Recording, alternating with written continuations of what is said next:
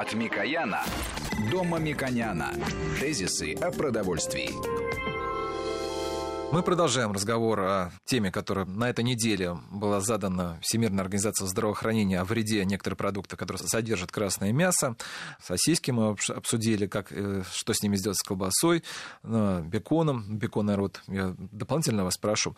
Понятно, что есть интересы потребителей, э, рекомендации медиков, но производители, мы еще по Марксу помним, исходя из даже названия нашей программы, о том, что они все же хотят все же получить прибыль. Поэтому вот как так можно сделать, чтобы вот эти совместить и рекомендации медиков, и чтобы цена была нормальная, и чтобы те же указания, которые дает правительство, выполнялись теми, кто это, кто производителями, кто производит вот эти вредные на данный момент продукты питания? Хороший вопрос. Э, я хочу на него ответить э, максимально подробно и ясно. Мы, первое, не должны изобретать велосипед, а взять э, конструкцию велосипеда и сделать русский дизайн. Что это означает? Это означает, что меры, стимулирующие правильный выбор и правильное э, потребление, а это означает и правильное предложение со стороны производителей на прилавок, они опробированы в тех или иных странах, особенно в развитых странах. Потому что эта новость э, на самом деле новостью не является, она новостью 20-летней давности является. И поэтому в тех или иных странах тем или иным образом, а мы сейчас скажем, каким образом, симулируется производства и потребления того, что нужно и важнее, и безопаснее, против того, что менее нужно и небезопасно. Каким образом это делается? Это делается или акцизной, или э, налоговой э, эскалацией. Это означает, что создаются худшие условия, ну, немножко или больше, меньшей степени, худшие условия для производство продуктов, которые не являются продуктами для, э, удобными для здорового питания, и наоборот, акцизными налоговыми способами стимулирует продукты, которые являются э, желанными для данной экономики, для данных потребителей и соответствуют рекомендациям врачей в данном случае. Ну, давайте возьмем простые э, логические, э, логические примеры. Ну, например, в некоторых странах, в Дании, например, и других – красной этикетке указываются продукты, где содержание жира с точки зрения гигиенистов в данной стране, медиков, считается содержание в этих мясных продуктах жира больше, чем достаточно. Жир должен быть, но жира чем, больше, чем достаточно. Вот это маркируется красной меткой. Или же, если вы производите продукты, которые входят в этот список, например, они сделаны жирными, перекопченными и так далее. Это в зависимости от знаний и компетенций данной медицинской культуры и общества нужно смотреть. Э, мы можем говорить о том, что налог на добавленную стоимость, к примеру, может там быть выше, чем на продукт, который полезен. Вот эта практика и опыт имеется в Российской Федерации. Мы уже около 20 лет применяем принцип налогового облегчения, стимулирования продуктов, которые э, нуждаются большинство населения.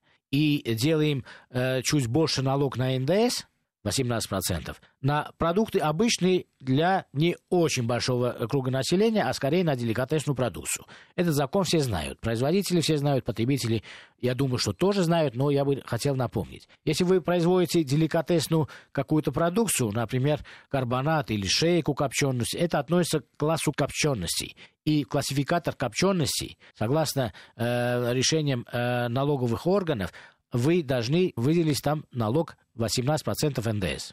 А если вы производите э, просто котлеты, они не входят в группу деликатесов, которые четко э, регламентированы, то вы платите 10% НДС. Вот э, тем самым э, государство поощряет вам производство продуктов для широких слоев населения, потому что котлетами потребляет, употребляет огромное количество людей, которые нуждаются в стимулировании денежном, а деликатесы могут купить, могут не купить, и это в целом более состоятельные граждане.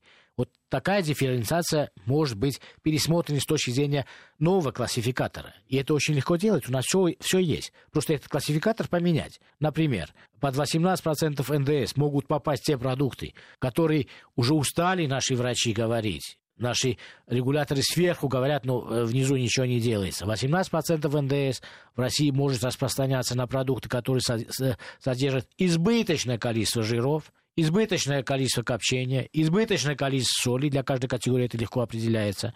А в 10% НДС, могут попасть те продукты, которые настаивают, рекомендуют, хотят внедрить, но производители э, не очень заинтересованы в этом внедрить. Например, продукты, которые делаются из белого мяса, продукты, которые содержат меньше соли, продукты, которые содержат не избыточное, а достаточное количество жира, то есть маленькое количество жира. И это легко классифицировать. Для того, чтобы это еще легче сделать, нужно и э, создать новые стандарты новые ГОСТы, новые стандарты, они не должны быть дискредитированы относительно ГОСТов, как у нас делается. То есть э, старая гвардия дискредитирует новое, потому что то, что было в 40-х, 50-х в детстве, является романтическим э, великолепием. Но это не так. Мир изменился. Это красное мясо уже не нужно в том количестве и с той жирности, которая есть, которая у нас закладывается в ГОСТ. Нужны новые стандарты, которые соответствуют новым потребительским и медицинским э, нуждам потребителей. Маша Клавович, ну вот такой вопрос. Вот э, вы как эксперт сейчас говорили, но на какой стадии, вот мне бы, наверное, тоже, вот, если честно сказать, если бы я видел даже вот, трудно эту этикетку, э, вот уже мы, вы говорили что неоднократно о том, что важно рассматривать этикетку, но мы уже столько там и надо и жир смотреть, и срок годности, и э, производство, и соль. Вот действительно, если были цифровые, вернее, красные какие-то там зеленые, да. желтые цвета, это было да. бы легче, но вот это все ваше экспертное мнение. А вот на какой стадии находится это, чтобы донесение до тех, кто принимает решения, для правительства, для депутатов? А как, э, как всегда в обществе да, более прогрессивных людей меньше, чем регрессивных, и даже огромное сегодня имеют регрессивное мышление с точки зрения питания. Они думают, что они поощряют своих будущих избирателей, говоря определенные глупости и гадости относительно пищевой отрасли. На самом деле они вводят их в заблуждение. Это медвежьи услуги этим людям. И лучше бы они почитали э, директивные указания, которые э, есть в указах, майских указах, и э, правительственных решениях, которые указывают на то, что нужно детально делать. Поэтому ввести новый список НДС – это вопрос двух месяцев на самом деле. Вот э, НДС у нас есть 18% или льготный 10%. Вот эти списки нужно пересмотреть. Это делается достаточно просто, легко. Я могу придумать огромное количество параметров, но не я, а вот наши оппоненты, чтобы этого не делать. И могут ввести э, заблуждения и низы, и верхи. Это э, зависит от желания и, или ментальности. Я считаю, что это легко сделать. Второе. Если какие-то продукты или какие-то категории, вы вот сказали о э, беконе, который жирный, и он становится опасным при жарке, не надо пережаривать этот бекон, например, да, он попадает так или иначе в дискредитируемый. Будет, ну, красные этикетки. Люди же покупают там даже сигареты, которые являются доказанным риском. Все равно э, сигареты кто-то... Э, то, что мы говорим о мясе, это даже не стоит столько говорить. Это просто очень важно для семей, для детей, поэтому мы акцентируем. Это менее опасно, чем огромное количество тех вещей, которые мы потребляем через сахар, потребляем через э, вздыхание воздуха в тех или иных местах и городах. Это незначительно. Но почему мы не можем здесь делать то, что совершенно очевидно? Красная этикетка обозначить, где содержание если о мясном продукте мы говорим, где содержание жиров больше, чем содержание белков, я бы обозначил, и ничего такого нету. Кому нравится очень жирный кусок сала копченый, пожалуйста, он может потреблять. Но он должен быть предупрежден. И кроме этого, потребители за это заплатят на 8% НДС больше. Почему бы это не сделать? И это как раз способ э, создания благоприятных условий для правильных продуктов и менее благоприятных для неправильных продуктов. Это юридически легко делать, да, у нас есть закон, просто эти э, перечни пересмотреть и все. Теперь по стандартам и ГОСТам. Э, легко это делать? Легко, но воли нету. Воля утопилась э, в мракобесии.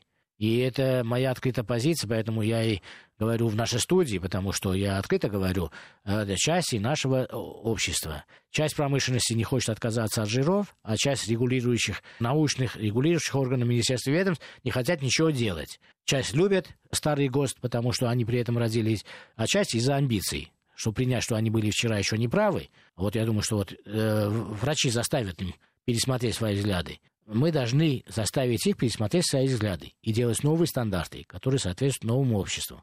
То есть, насколько я понимаю, что, если исходить из ваших слов, что, в принципе, технологически это все вот, ну, за год можно все ввести, эти все это стандарты. Даже просто... меньше за год. Ну, понятно, что там какие-то необходимые, хотя бы этот закон там поставить, я не знаю, там э, в сетку, там, когда они принимаются, чтобы пройти все процедуры, э, назначить какой-то переходный период. Ну, максимум это может занять год, тут в данном случае просто вот технологически. Я думаю, что вот у нас следующая уже часть нашей, заключительной нашей программы, мы вот все же о технологических, не практических, наверное, продуктах тоже поговорим, вот как, э, как что с ними сделать, исходя из рекомендаций ВОЗа, того же, что из, из наших ГОСТов. И для начала вот мне вот, наверное, вот хотелось бы тоже, наверное, вот понять, вот, наверное, многие видят рекламу, как у нас рекламируются как раз а, мясные продукты. И э, я не знаю, это действительно в ментальности, что ли, в нашей, вот все какое-то гигантомания там, да, если сосиски, то большие, если кусок колбасы, то он большой, как папа любит там, да, э, э, посоветовал там, да, но такое ощущение, что вот это у нас, может быть, так у нас заложено, что мы должны вот есть вот большое количество вот таких мясных продуктов, получать вот, или это можно как-то тоже Не, ну, на самом деле мы не едим э, мясо и мясопродуктов больше, чем в других странах. В нищих странах едят меньше, потому что они хотят, но у них денег нету. Россия не относится к нищим странам. В богатых странах они едят значительно больше, чем мы потребляем. Это мы вот как раз узнаем э, да. в следующей части нашей программы. Да. А сейчас прервемся на новости. Тезисы о продовольствии.